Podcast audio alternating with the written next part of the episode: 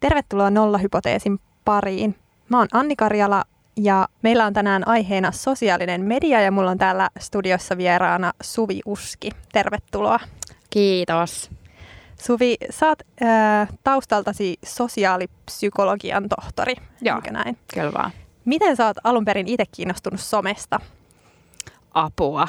Siis, joo, mä oon vähän silleen, miten mä sanoisin, ö, tyyli Facebook on tullut vuonna 2007 about silleen, että siitä, siitä tiesi jo kaikki si, siinä vaiheessa. Ja tota, mä oon alkanut tutkimaan sitä vuonna 2009. Että mä oon ollut aika sille äkäisenä, äkäisenä tota, mm. siinä asian päällä. Ja ehkä just tavallaan, niin kuin se tuli mulle tilauksesta, että just sosiaalipsykologina, niin tosi paljon kiinnostaa ihmisten välinen toiminta ja, ja sitten kun kaikki meni hirveässä imussa Facebookiin ja, ja sitten tajus, että siihen liittyy itse asiassa aika paljon tosi mielenkiintoisia ilmiöitä, niin, niin tota, kyllähän se oli silleen aika kuuliakin jopa. Niin, kyllä. Mm. Tota, miten sä ajattelit silloin vuonna 2009, äh, näit sä sen tavallaan sellaisena tulevana buumina, tai, tai niin kuin näit sä sen, että, että tämä tulee varmasti ole iso juttu tulevaisuudessa, vai liittyykö siihen pientä sellaista epävarmuutta siinä alkuvaiheessa, että kasvaako tämä vai ei, vai oliko se ihan selkeä? Mä luulen, että se oli ihan selkeä. Siis 2009 joo, että siellä oli kyllä varmaan niin kuin, siis tyyli, en mä nyt muista lukuja, mutta ehkä joku miljoona suomalaista tai jotain. Ja, ja tota, mutta et, et, tavallaan mä muistan, että et, niin samassa siellä, sellaisella omalla sosiaalipsykologisella taustalla, niin mua ärsytti itse asiassa aika paljon, koska niin kuin mä huomasin, että siellä on niin paljon kaikkea sellaista, mitä meidän pitää ottaa keskusteluun meidän yhteiskunnassa ja asioita, joita meidän pitää ymmärtää, kaiken maailman outouksia ja, ja sitten jotenkin samaan aikaan näki, kuinka ihmiset niin kuin kärsii myös niin kuin siitä somepaineesta ja siitä, että kuinka siellä ollaan. Ja, ja just varmaan sitten myös tämä topikki, joka, jota mä oon sitten tutkinut myöhemminkin, niin, niin se, että – että no miten me suomalaiset nyt aletaan siellä nyt kehumaan itsemme, että, että onko vähän, onks vähän vaikea, vaikea juttu ja ei me nyt aleta kehumaan, että mieluummin me ollaan ihan hiljaa täällä ja, ja näin poispäin. Mutta et, et, niin et, mun mielestä se oli alusta ihan super mielenkiintoista. Ja sitten pakko vielä tähän samaan hengenvetoon sanoa, että, että tota, aika paljon sitten heti aluksi ja tota, mä olin tuolla tietotekniikan tutkimuslaitos Hiitissä tekemässä mun gradua ja sitten myöhemmin väikkäriä, niin, niin oli ihmisiä eri taustoista ja teknologian rakentaja oli insinööriä ja ja antropologia ja kaikkea. Että et, tavallaan, että mut heti marinoitiin niin monissa liemissä, että tajus sen, että et, hei, että tätä, tätä maailmaa helposti rakentaa niin kuin, tietyn tyyppiset niin kuin, tai tietyn tyyppisellä maailmankuvalla varustetut ihmiset ja sitten itsellä oli aika erityyppinen kuva ja myös näki sen heti, että hei, että nyt meidän pitää vähän niin kuin blendaa näitä meidän ajatuksia, että, että muuten me rakennetaan vähän hassuja juttuja. Mm-hmm. Niin, toi on varmasti yksi keskeisiä semmoisia modernissa maailmassa tieteen haasteita, että, että pitää tuoda niitä tieteen aloja yhteen, jotta voidaan pysyä näissä nykymaailman komplekseissa ilmiöissä mukana ja, ja pystyä tutkimaan niitä. Nimenomaan. Ja sitten ehkä vielä sellainen hauska asia, tai niin kuin, no en mä tiedä kuinka hauska se nyt on, mutta, mutta äm, niin kuin, jotenkin se silloin, että vuodesta 2009 sinne ehkä vuoteen 2011 oli sellainen, että, että mä oon niin kuin sosiaalisen median tutkija ja että mä liikun näissä niin kuin tutkimuskentällä on erilaisia, siis on niin kuin eri aiheiden ympärille niin kuin pyöriviä niitä tieteen keskusteluita ja näin poispäin. Niin mä keskustelin sitten siellä niinku sosiaalisen median internetin tutkijoiden niinku ryhmissä. Ja nyt niinku, kun me katsotaan tota kenttää, niin ei sellaista kenttää oikeastaan niinku enää tarvitakaan. Et kaikki tutkimus on jollain tavalla suhteessa nyt internettiin tai, tai sosiaaliseen mediaan. Että et sille ei pääse niinku jännässä vaiheessa kyytiin siihen tutkimuksen kehittymiseen. Ja, ja nyt se on ihan arkipäivää, että oli sulla mikä tahansa, minkä, minkä koiran kasvatuksen tieteen kentällä käyt sitä sun, sun tieteellistä kehittämistyötä, niin siellä on joku tämmöinen koiran kasvattajien verkkofoorumi. Mm. Keskusteluanalyysitutkimus käynnissä samaan aikaan. Niin. Ja tietyllä tavalla voi ajatella, että, että sosiaalinen media on myös niin kuin yksi ehkä tieteen, tieteen platformi ja tiedekin voi käyttää sit sosiaalista mediaa niin kuin verkostoitumiseen ja muihin tämmöisiin asioihin. Et se on kyllä just näin kuin sanoit ja puhutaan sitten tänään lisää, että miten, miten sosiaalista mediasta on tullut sellainen asia, joka muuttaa meitä yksilöinä ja muuttaa meidän oikeastaan koko lajia, vähän, vähän suuntaa ihmisen evoluutio eri suuntaan. Tota, ö, sun omassa väitöstutkimuksessa sä tutkit profiilityötä. Niin kerro vähän profiilityön käsitteestä, mitä se tarkoittaa ja, ja tota, miten, miten ihmiset käyttää tätä profiilityötä somessa. Voi apua, mun lempiaihe. lyhyesti. Niin, tai just lyhyesti. Mä oon itse käyttänyt tähän vuosikausia tähän, tähän homma, homman kasaamiseen. Niin. Mutta mut joo, siis se perusajatus on se, että, että se, että kun sulla on vaikka profiili siellä Facebookissa, ajatellaan vaikka palataan sinne vuoteen 2010 nyt niin kuin näin, niin me on helpompi olla hahmottaa tätä kenttää, niin, niin ähm, silloin se oli aika niin kuin tärkeää, että miltä se sun profiili näyttää. Että sen piti näyttää aika hyvälle ja, ja niin kuin piti olla joku ihan edustava kuva, että mahdollisesti joku tämmöinen niin kuin vähän si- siistimpää vaatetta tai mitä, mutta et kuitenkin, että hymyileväinen ja semmoinen ja, ja näin poispäin. Ja, ja sitten siellä niin kuin saatettiin aika paljon kommentoida kavereiden juttuja ja siellä oli kaikkia ha- hassuja ja semmoisia niin kuin, uh, ties mitä tämmöisiä oheistoimintoja, että hot or not tai ka- kaiken näköisiä niin kuin tämmöisiä, niin kuin mitkä ehkä nyt olisi jo vähän poissulkeutunut. Mutta jo silloin niin kuin, niin kuin tietyllä tavalla huomasi sen, että, että ihmisillä oli vaikeuksia niin kuin miettiä, että miltä ne näyttää siellä. Ja sitten ne törmäs ongelmiin, kun rupesikin, että hei toi mun ex-poikaystävä on nyt tuolla ton kanssa ja nyt mä käyn katsoa, että mitä noi tekee ja kukas toi on ja nyt mä niin kuin teen näin ja sitten tajus, että muut näkee, että mitä sä teet ja tavallaan sieltä se ajatus lähti ja itse asiassa uh, tämä profiilityö vielä niin kuin ennen kuin mä ehkä pääsen kiteyttää sitä, niin mä tavallaan lähdin tutkimaan sitä sen kautta, että mä tutkin sellaista Last FM-nimistä niin kuin musiikki yhteisöpalvelua. Ja sen tämmöinen ominaispiirre oli se, että, että tota, kaikki musa, mitä sä kuuntelit digitaalisesti, niin näkyi suoraan sun siellä LastFM profiilissa kaikille sun frendeille ja sitten se oli auki myös niin kuin LastFMn ulkopuolisille käyttäjille niin kuin Google-haun kautta. Ja siinä oli mielenkiintoista se, että, että kun sitten keräsin tätä empiiristä materiaalia, ain, niin kuin analysoin sitä aineistoa, niin, niin mitä löytyi oli se, että, että ihmiset tosi paljon niin feikkasi sitä musan kuuntelua.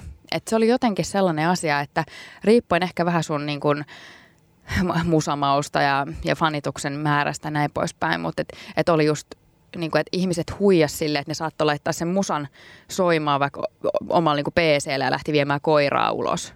Ja niin kuin sille, että ne halusivat, että, niitä, että se näyttää ihan tosi hyvälle se profiili siellä. Ja, ja sitten oli just sellaista, että jos sattui kuuntelemaan jotain huonoa musaa tai siis sille noloa, mi, mi, mi, mitä niin kuin kaverit olisi saattanut sitten ehkä vähän dissata siinä, niin, niin, niin sitten saatettiin nopsaan kuunnella jotain näistä niin hyviä biisejä siihen päälle, että se profiili edelleen näyttäisi paremmalta. Ja, ja tähän niin kuin, niin kuin ilmiömaailmaa niin kuin sosiaalipsykologia tulee tosi vahvasti selittää. Ja se oli myös sellaista, että, että tajuttiin, että hei, että, että ihminen ei totuudenmukaisesti näytä kaikkea yksityistä käyttäytymistä, eikä haluakaan näyttää. Ja sitten pystyttiin sanoa, että hei, että meillä on semmoisia niin sosiaalisesti suotavia toimintatapoja ja, ja ihmiset haluaa niitä, niitä tota, niin kuin, ylläpitää ja se tarkoittaa sitä, että ne alkaa valehtelee ja loppujen lopuksi ne päätyy valehtelemaan jopa itselleen. Eli se muutti sitä musakuuntelua. Sä et voinut kuunnella niitä jotain dorkia biisejä, jotain Antti Tuisku kymmentä kertaa putkeen sitä samaa biisiä, koska se näyttää Urpolle siellä sun profiilissa. Ja, ja tota, et tästä oikeastaan alkoi se profiili työn käsitteen muodostaminen. Eli se on tavallaan niin kuin uusi käsite koko niin kuin psykologian tai sosiaalipsykologian kentällä ja kuvastaa sitä, että, että meillä on niin paljon erilaisia sosiaalisia ryhmiä näkemässä sen meidän profiilin samaa aikaa ja mitä me siellä puuhataan. Ja me ihmisinä äm, niin kuin nähdään tosi paljon vaivaa siihen, että me näytettäisiin niin hyvälle, mutta myös aidoille. Eli mä näyttäisin jokaiseen mun elämän piiriin niin kuin jotenkin luontevasti omalta itseltäni. Ja, ja se on itse asiassa sosiaalipsykologisesti niin ihan mahdoton tehtävä. Eli meitä ihmisiä ei ole luotu siihen, että me ollaan siellä omissa häissämme niin kuin 24-7. Että normaalisti häät kestää sen yhden päivän, mutta, mutta Facebookissa tietyllä tavalla se, ne häät jatkoo ja jatkoo ja jatkoo ja tota, vieraat pysyy siellä ja pitää edustaa koko ajan omana ittenä. Ja, ja se on, niinku, se on niinku vastoin me ihmisen psykologiaa. Ja just, että esimerkiksi mullakin on monta roolia, että mä oon niinku perheessämme äiti, mun miehelle vaimo ja sit, sit mä oon opettaja mun opiskelijoille ja kavereille kaveri, niin en mä voi niitä mun samoja kasvoja kaikille oikeasti näyttää sille, että mä näyttäisin niin kuin aidolta muiden silmään. Ja, ja tota, mutta ehkä se, niin kuin se, se profiilityön niin kiteytyy kaikista parhaiten siihen, että jos niin kuin miettii niitä tyyppejä, jotka ei ikinä julkaise oikein mitään, niin se on niin kuin sitä, että ollaan niin kuin tosi pahasti siellä profiilityön kourissa. Eli tavallaan ei ole niin kuin, ö, uskallusta, ja en tiedä onko se uskallus oikea sana, mutta et ei ole niin kuin, ö, ei, ei kykene niin kuin ilmaisemaan itseään sellaisella tavalla, että kokee tulevansa hyväksytyksi muiden edessä. Ja, ja mä väittäisin näin, että me kaikki niin kuin koetaan sitä profiilityötä ja tehdään sitä. Siis niin kuin, että, että julkaisee sitten paljon tai vähän, mutta että kaikilla niin kuin täytyy semmoinen niin kuin kuratointi olla päällä ihan alituisesti, jotta me pysytään linjassa sen kuvan kanssa, mitä me halutaan siellä toisille välittää. Mm. Kyllä, kyllä toi on tosi tunnistettava ihan omassakin käyttäytymisessä. Kyllä siinä on aina semmoinen aspekti, kun sosiaalisen median jotain laittaa, niin kyllä, kyllä siinä käy ne tietyt, ainakin sellaiset niin kuin, tavallaan ekstremiteetit läpi, että mitä nyt en voi laittaa tänne, koska olen esimerkiksi lääkäri. Tai että, että mitä mä haluan, että mun vaikka potilaat, jos ne menee Googleen ja googlaa, mutta että mitä, mitä ne voi siellä löytää. Ja, ja se on, niin kuin, se on itsellä ainakin sellainen tosi hallitseva tätä profiilityötä hallitseva, hallitseva tekijä ja tota, kyllä sitten näitä niin kuin, tunnistan muitakin.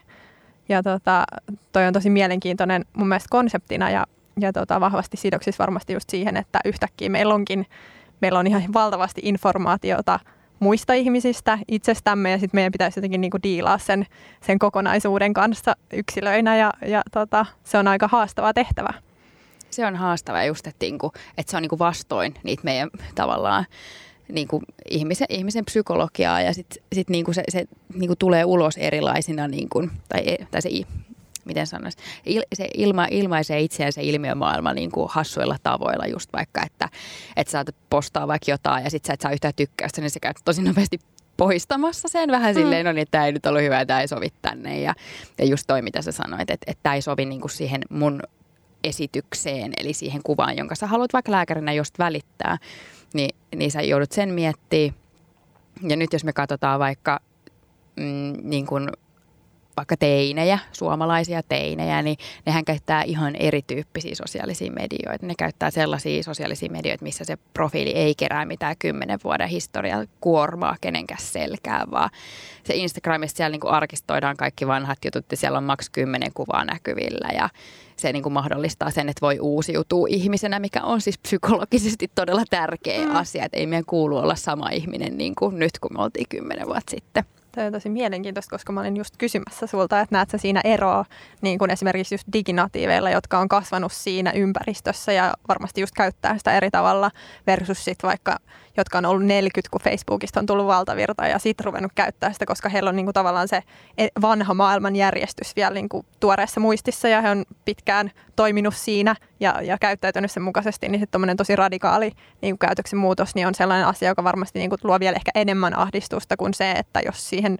tavallaan kasvaa ja oppii ne lainalaisuudet tosi nuoresta ja oppii, että meillä on tällainen toinen ulottuvuus, joka on sosiaalinen media tai internet tai digimaailma ja sitten meillä on tämä toinen ulottuvuus, niin sen, sen kanssa ehkä oppii pelaamaan sitten jollain tavalla luonnollisemmin. Mm, niin ja sitten että niin kuin, tavallaan niin kuin ajatellaan, että, että lapset on hirveän sopeutuvaisia yleisesti ottaen niin kuin psyykkisestikin ja näin poispäin, niin sitten sit myös ehkä siinä, että, että lapset on kokenut sen profiilityön vähän hankalaksi. Niin on niin kuin, niin kuin, että, että myös että se on näkynyt siinä, että jos montakohan vuotta siitä, sitten ehkä kolme, neljä, no neljä vuotta varmaan, kun Facebook, Facebookista uutisoitiin kauheasti, että No niin, että nyt ne nuoret on lähtenyt sieltä ja vaan niin kuin vanhat ihmiset jäi paikalle ja näin poispäin.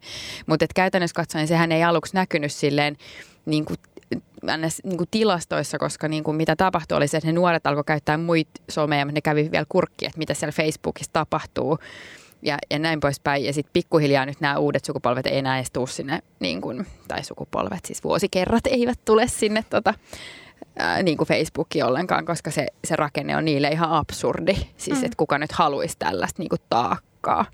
Mm.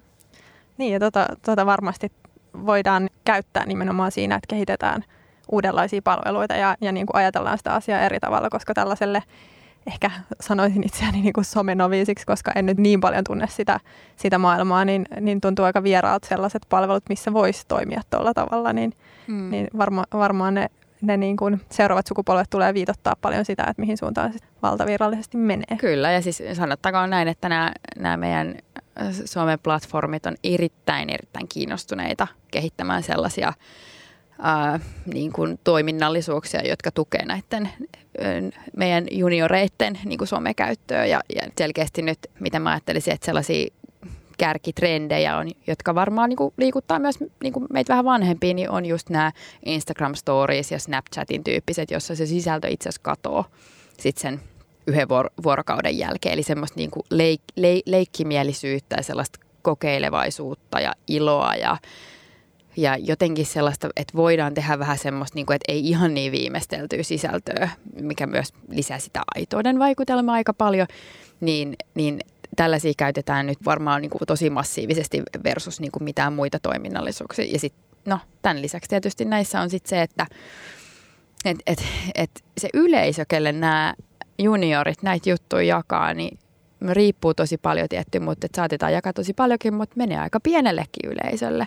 Se on taas sellainen trendi, mikä alkaa koskettaa meitä vanhempiakin vähän, että tämmöiseen, niin kuin, mä oon nyt kauheasti hehkottanut tästä tänä vuonna tätä niin kuin lähisuhdeviestintää. Eli siihen aletaan satsaa niihin, niille, niihin tavalla, että sä voit viestiä ja olla, olla niin kuin somettaa kohtaa sun niin kuin, lähipiirin kanssa ja silleen, että se ei ole vain sitä perus niin kuin, kommunikointia niin kuin, vaikka kavereiden tai perheen kanssa, vaan enemmän, että sä voit tehdä vähän jotain hauskoja videoita ja, ja, ja sellaista, että, että niin kuin, tavallaan ne, niin kuin sieltä somesta tulee niitä ominaisuuksia siihen niin kuin meidän lähikommunikaatioon, niihin meidän tärkeisiin ihmissuhteisiin.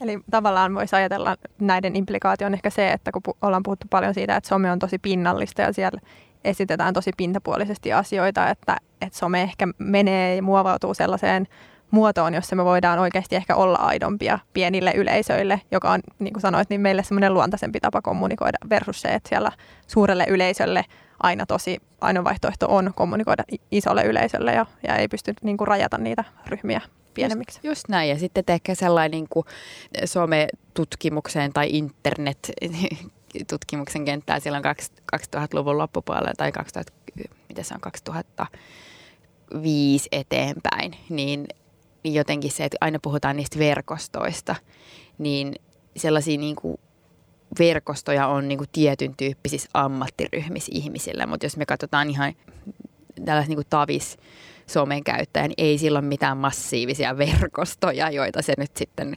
hyödyntää ja niin kuin vetää niitä bisneksiä yhteen siellä. Että et ei se, niin kuin se tavallaan, että se mun mielestä niin kuin se, että tietyllä tavalla mä näkisin, että meillä on kaksi sellaista, just vähän niin kuin äärilaitaakin ehkä tällä hetkellä, niin kuin tuossa junioreillakin pöydässä, on ihan selkeästi niitä tyyppejä, jotka päätyy somejulkkiksi, tällaisiksi niin kuin microcelebriteiksi, niin kuin, jotka on tubettajia ja blog, Instagram-tähtiä ja tämän tyyppisiä.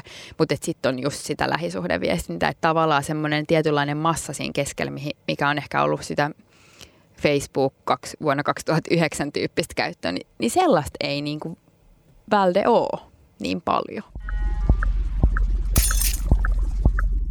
Nolla hypoteesi. Jos puhutaan seuraavaksi vähän niistä tavallaan kun ollaan nyt tämän, tämän ajan, mitä sosiaalinen media ja internet on ollut olemassa, niin ollaan tehty myös tutkimusta siitä, että, että miten se vaikuttaa meihin ihmisiin, ei pelkästään meidän käytöksiin, vaan, vaan niin kuin meidän hyvinvointiin ja, ja sit siihen esimerkiksi millaisia tunteita me koetaan päivässä. Ja on jonkun verran tutkimusdataa siitä, että esimerkiksi Facebookin ja Instagramin käyttö lisää masennuksen oireita. Se ei vielä ainakaan pystytä näyttämään, että se johtaisi välttämättä masennusdiagnoosiin tai että se varsinaisesti niin kuin sairastuttaisi meitä masennukseen, mutta että masennuksen oireet lisääntyy. Ja ne mekanismit, mitä näissä tutkimuksissa ollaan ehdotettu, on ollut sen kaltaisia, että, että koska me verrataan näissä sosiaalisissa medioissa itseämme toisiin ja, ja siihen kuvaan, minkä joku toinen itsestään esittää ja koetaan silloin sellaista kateutta ehkä, ehkä itse, itsemme koetaan huonommiksi ja verrataan tosi vahvasti itseämme toisiin, joka on ihmiselle luontaista, mutta sitten kun niitä verrokkikohtia on tosi paljon, ne on tosi viimeisteltyjä ja pinnallisia ne, ne niin kuin profiilit, mitä siellä on, niin että tämä ilmiö ja vertailu niin vaikuttaisi meidän mielenterveyteen sillä tavalla, että se saa meidät masentuneeksi niin miten sä näet tämän sosiaalipsykologia, sosiaalipsykologina tämän ilmiön, koska musta se on aika kiinnostavaa, että jos tämä some on menossa tähän suuntaan, niin voisiko tämmöinen ilmiö sitten poistua sitä kautta?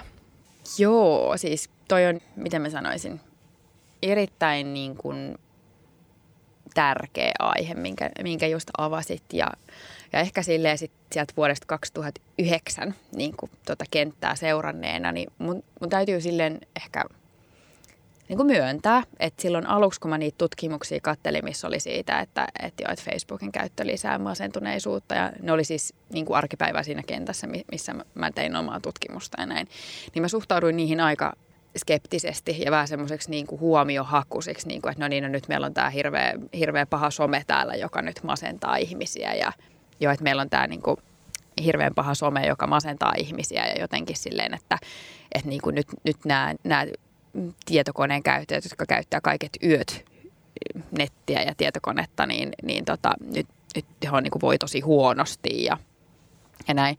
Mutta ehkä sitten aika on tehnyt myös tehtävänsä tietyllä tavalla ja se, että some on tullut kännyköihin kaikille. Sehän ei sitä ollut silloin 2009 vielä, että osalla ehkä saattoi joku, joku sovellus olla jossain hienossa puhelimessa, mutta nyt kun meillä on älypuhelimet kaikilla ja some on kaikilla mukana, se ei ole enää siellä tietokoneella ja näin, niin kyllä mä, mä itse asiassa pidän tota todella niin kuin ali tutkittuna aiheena tällä hetkellä. Ja nimenomaan toi, mitä sä sanoit, että, että niin kuin sosiaalipsykologisesti me ollaan tietyllä tavalla virittyneitä koko ajan sen somen kanssa – ja se, että sitä vertailua tapahtuu, niin kuin me tiedetään, että sitä tapahtuu, tai yksilö, esimerkiksi minä voin tehdä niin kuin ylöspäin suuntautuvaa vertailua, että mä voin ihailla jotain tyyppejä, ketä mä vähän niin kuin haluaisin olla, tai sitten alaspäin suuntautuvaa vertailua, että noi varmaan haluaisi olla vähän niin kuin minä, että kuinka mä suhteudun näihin. Ja, ja just, että se, se niin kuin se vertailun materiaalin tulva on ihan loputon. Ja mun mielestä niin kuin enemmän ja enemmän me aletaan näkemään niin kuin sellaisia konkreettisia seuraamuksia siitä, mitä se, mitä se vertailu saa aikaa ja sellaista riittämättömyyden tunnetta, mikä syntyy yksilötasolla, että, että sä meet katsoa sun jonkun kanavan feedia vaikka.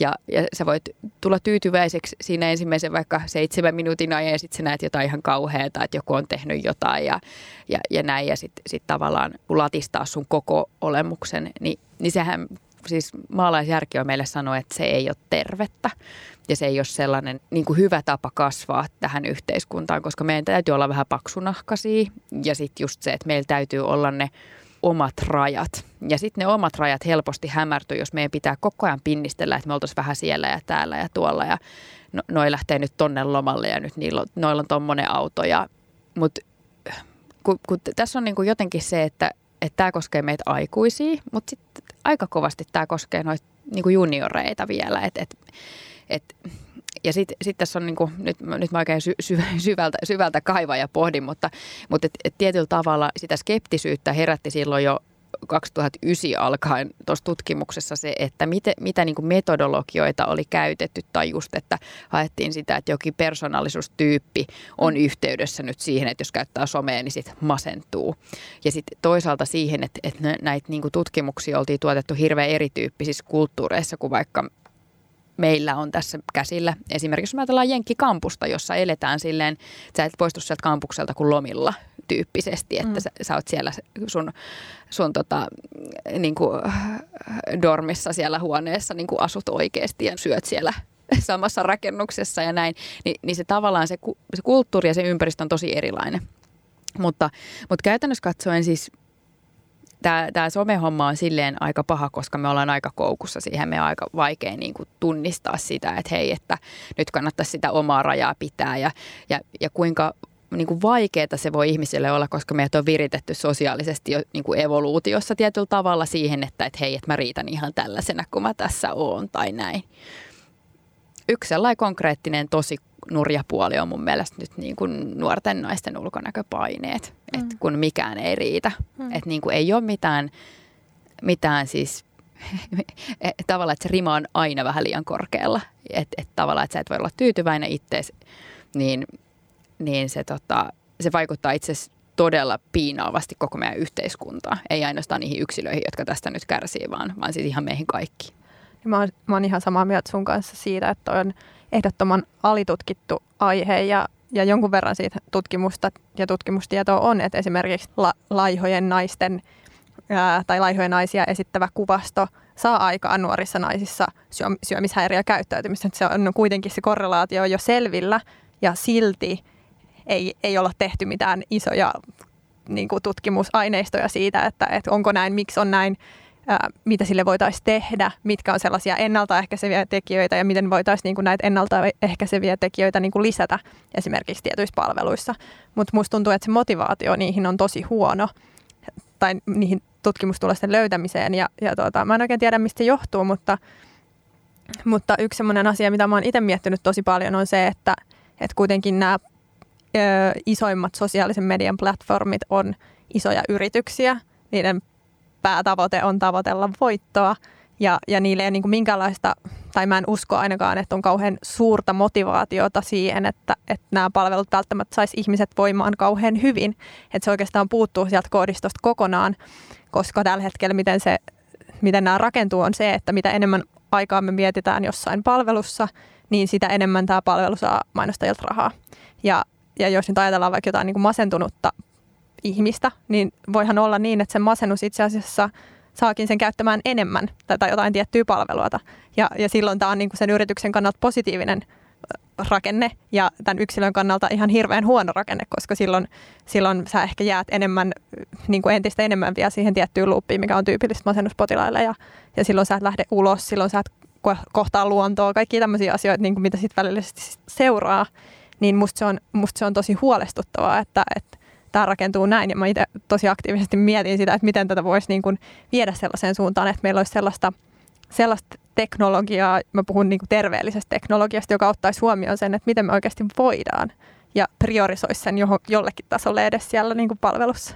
No tuosta on nyt alettu ihan enemmän puhumaan tuolla tekki-maailmassakin, että puhutaan tämmöisestä, mitäköhän se on, no, socially sustainable technologies ja näin, mutta et, et, siinä on edelleen tämmöinen niin kuin kaupallinen iso ristiriita olemassa, että et just, että koska ne, ne niin kuin mittarit, millä sitä menestystä mitataan, on aina sidoksissa, tai tähän asti ollut sidoksissa siihen, että kauan sä vietät aikaa siellä, tai paljon sä mm.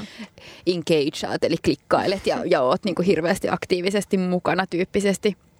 Mutta tossakin niin kuin sit vielä, että jos mietitään vielä sitä tyttöjen vääristynyttä kauneusihannetta, ja varmaan oikeasti voidaan puhua vääristyneestä, koska semmoinen, että mikään ei riitä, niin se, se ei ole niin kuin oikea oikea kuva tästä maailmasta tietyllä tavalla.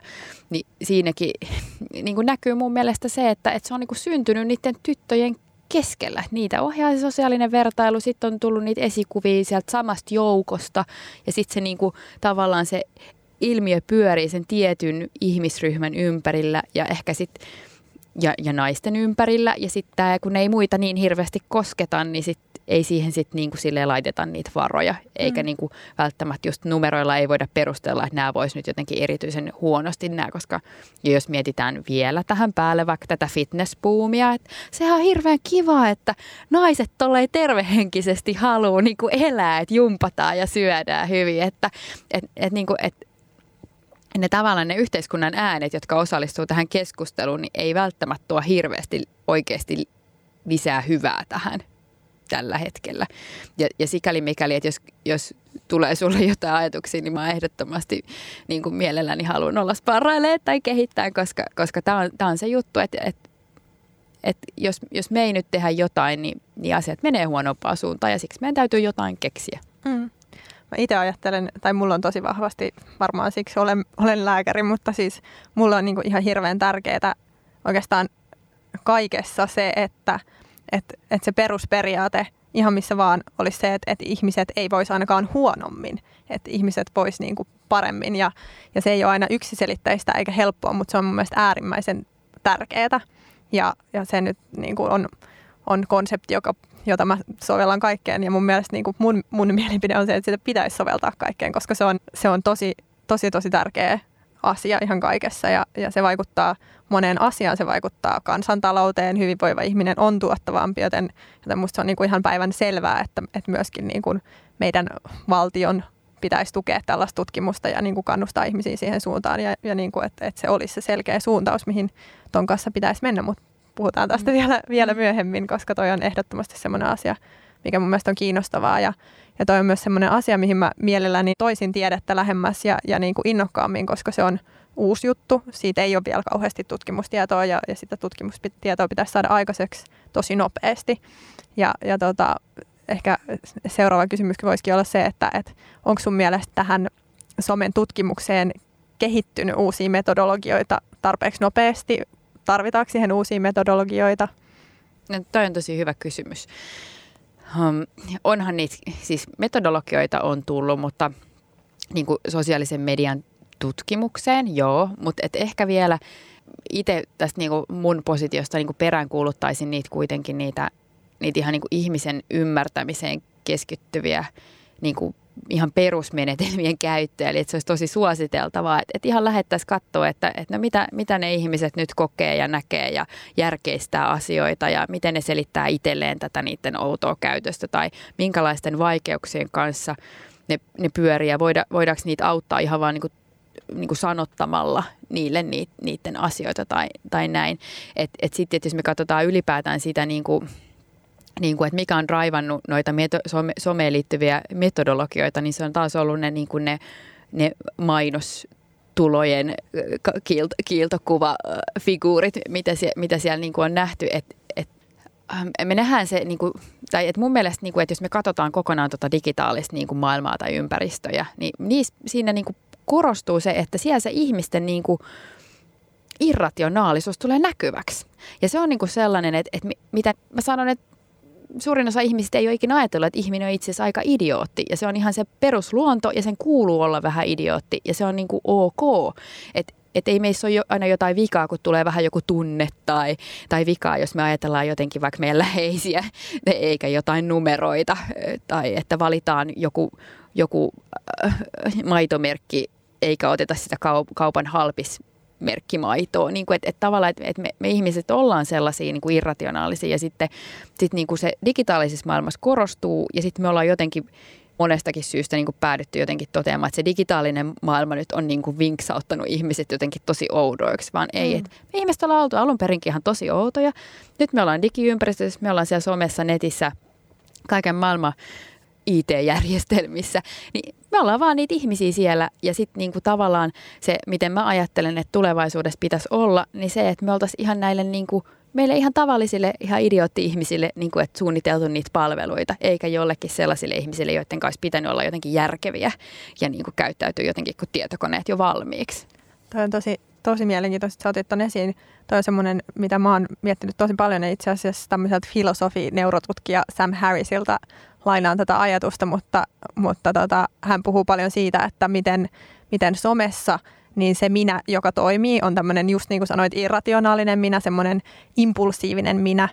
Ja, ja hän jakaa niin kuin ihmisen minät kahteen, että on tämä impulsiivinen, irrationaalinen, joka toimii nopeiden hyödykkeiden ja nopean hyvän olon tavoittelun perusteella. Ja sitten on tämmöinen toinen muistava, rationaalisempi minä, joka sitten aina välillä itse asiassa vaan tosi vähän vähän osa niin kuin kokonaisajasta on sit läsnä ja läsnä siinä päätöksenteossa. Ja se on, niin kuin sä sanoit, niin se on meille tosi luontaista, että me mennään tosi tosi paljon per päivä niin sillä idiotti kautta irrationaalisella minällä, joka tekee ne päätökset. Ja some on sellainen ympäristö, jossa tämä niin kuin, some on ympäristö, joka on suunniteltu oikeastaan kokonaan tälle irrationaaliselle minälle.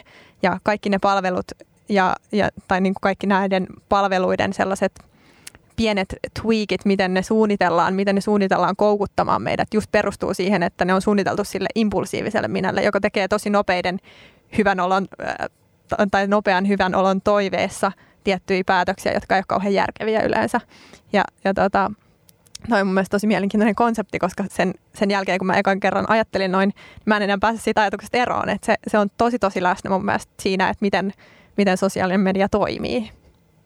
Joo, ja just se, että me voidaan aina jälkeenpäin järkeistää kaikki meidän aikaisemmat teot, mitkä on just vaikka ollut impulsiivisia tai jotenkin, jotenkin hassuja.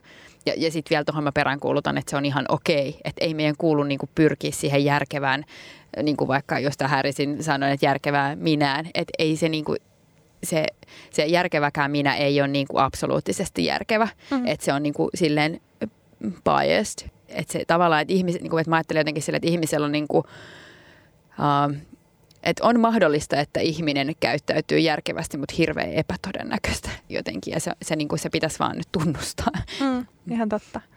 Miten sä ajattelet semmoisesta mallista, että voisiko tätä, jos mietitään hypoteettisesti, että voisiko tätä mallia rakentaa sit sellaiseen suuntaan esimerkiksi, että jotta tätä rationaalista minä saisi kuitenkin vaikka siihen päätöksentekoon enemmän mukaan.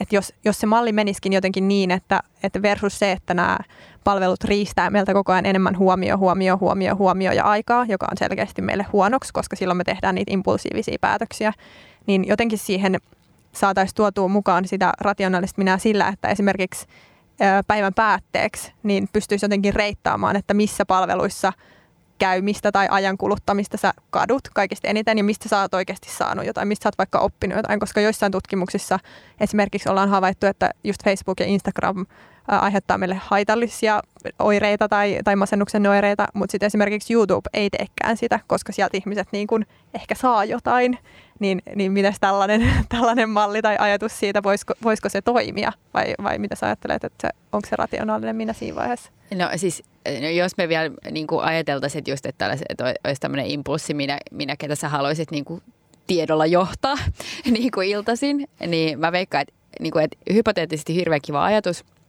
mutta jos, niin kuin, että me ollaan tavallaan niin kuin nähty se, että ihminen ei sitä tee, koska se on ikävää. Ja siis se, se ei ole ikävää, koska se on tylsää, vaan siitä herää myös ikäviä tunteita. Olen mm. tehnyt jotain väärin tai mm. kadun jotain. Siis kuka nyt haluaa joka ilta jotain katua hirveästi. Se on, palataan ehkä tämmöisiin us, uskon puhdistuksen tuota, ma, maisemiin. Mutta mut, mut siis, äm, jos otetaan esimerkiksi vaikka niinku tämmöinen siis ihan niin kuin yksityisyysasetukset Facebookissa just silloin 2010 aikoihin. Siitä oli aika paljon tutkimusta, että, että itse asiassa ihmiset ei oikein hiffaa niitä tai ne ei oikein osaa käyttää niitä. Ihmiset oli tosi kiinnostuneita yksityisyydestään, mutta ne ei niin kuin, ne koki koko ajan niin kuin olevansa vähän väärässä siinä, että ne ei halunnut ottaa niin kuin sitä asiaa niskasta kiinni ja, näin. Ja, ja sitten se on mun mielestä nähty aika monessa muussakin, että vaikka Facebookissakin sä voit, tai oot voinut kymmenen vuotta jo tyyliin jakaa sun eri sosiaaliset piirit ihan semmoisten leipöleiden tai kategorioiden alle jo, että sä näytät vaan nyt vaikka kavereille tai jollekin heppäkavereille tämän jonkun jutun,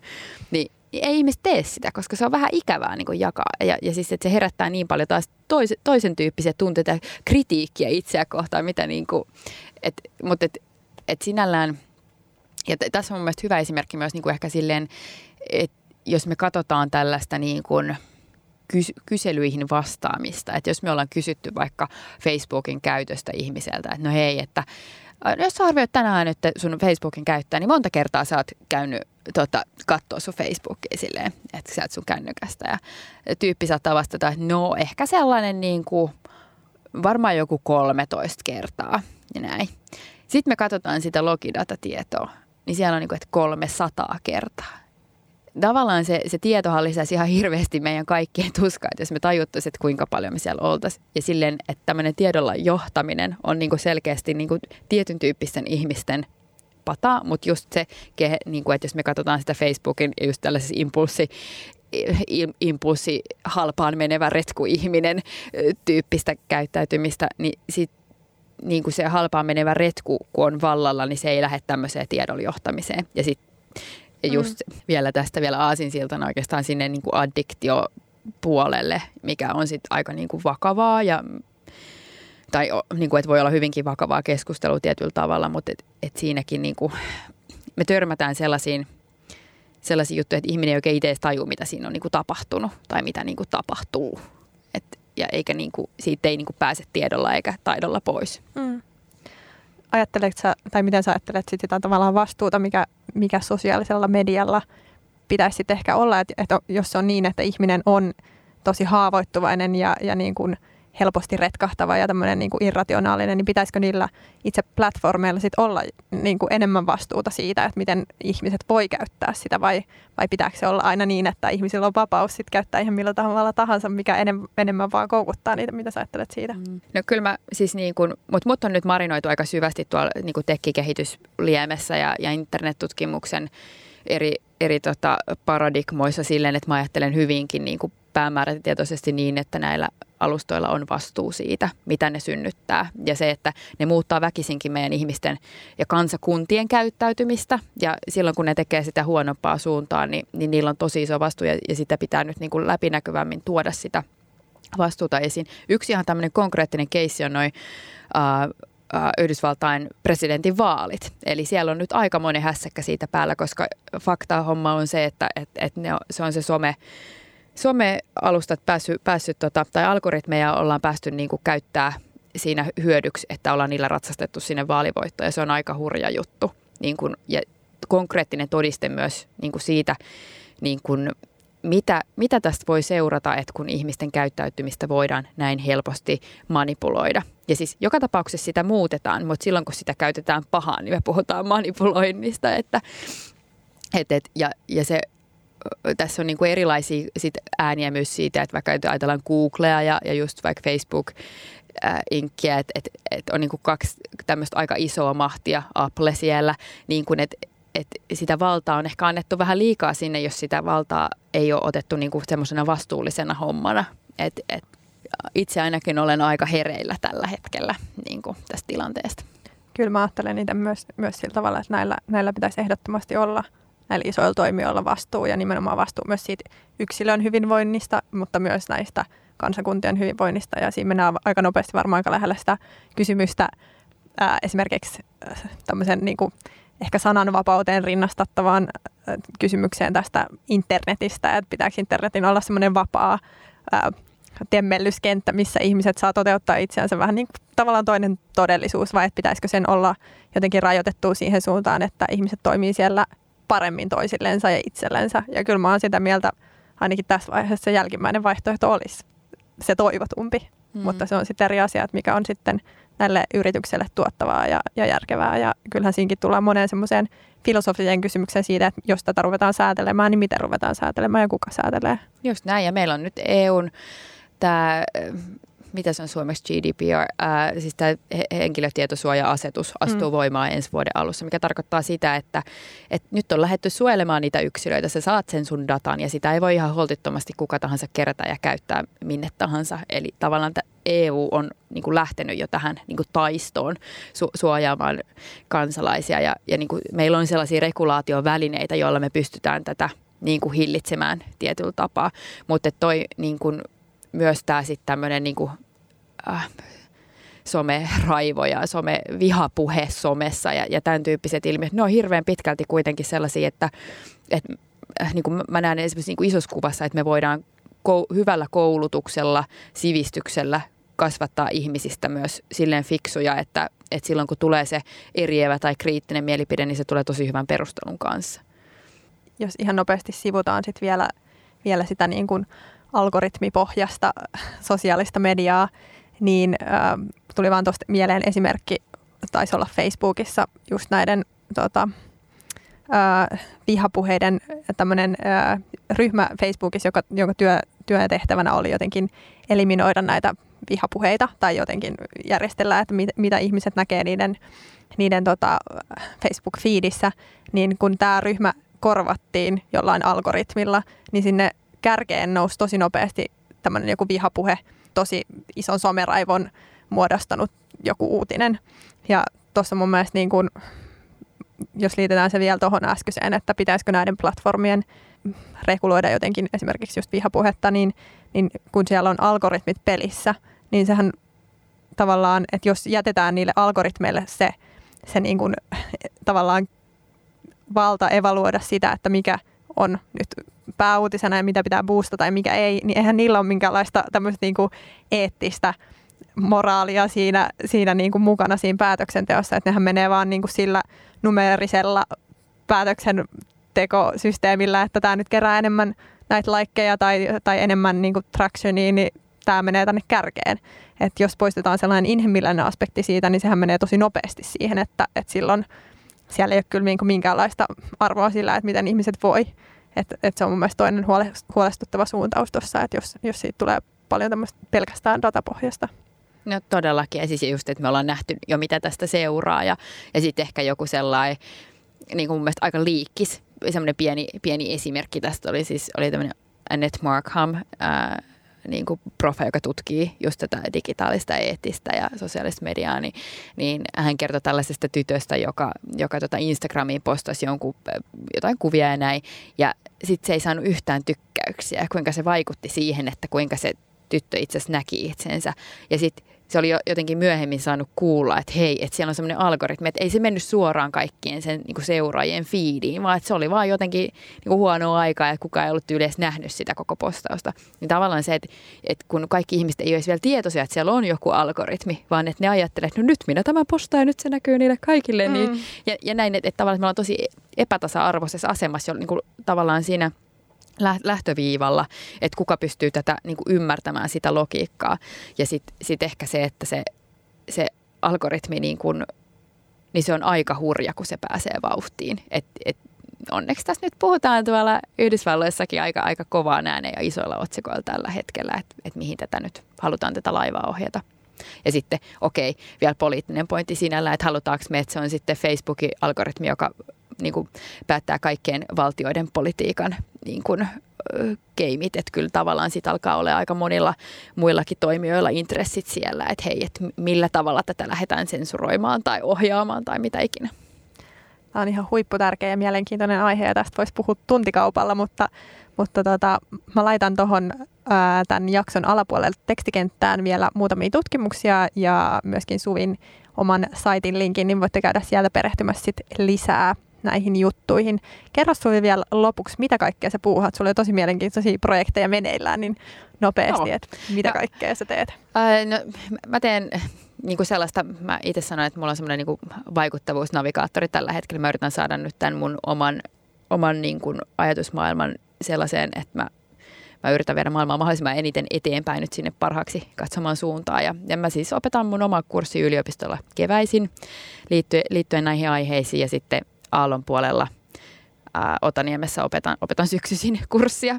Ja tota, sitten meillä on tämmöinen vuosisadan rakentajat kisassa tokaksi tullut puolen miljoonan euron tota, palkinnon saanut hanke, tämmöinen someturva, jossa me rakennetaan tällaista tekoälyä, jossa, jossa olisi tarkoitus sitten muodostaa kaikille suomalaisille ilmainen lakipalvelu. Eli jos, jos käy tota, somessa sellainen tilanne, että joko sua uhkaa tai kiusaa tai, tai loukkaa tai kiristää, niin sä voit meille raportoida ja sitten sä saat heti tietää, että mitä sun kuuluu tehdä.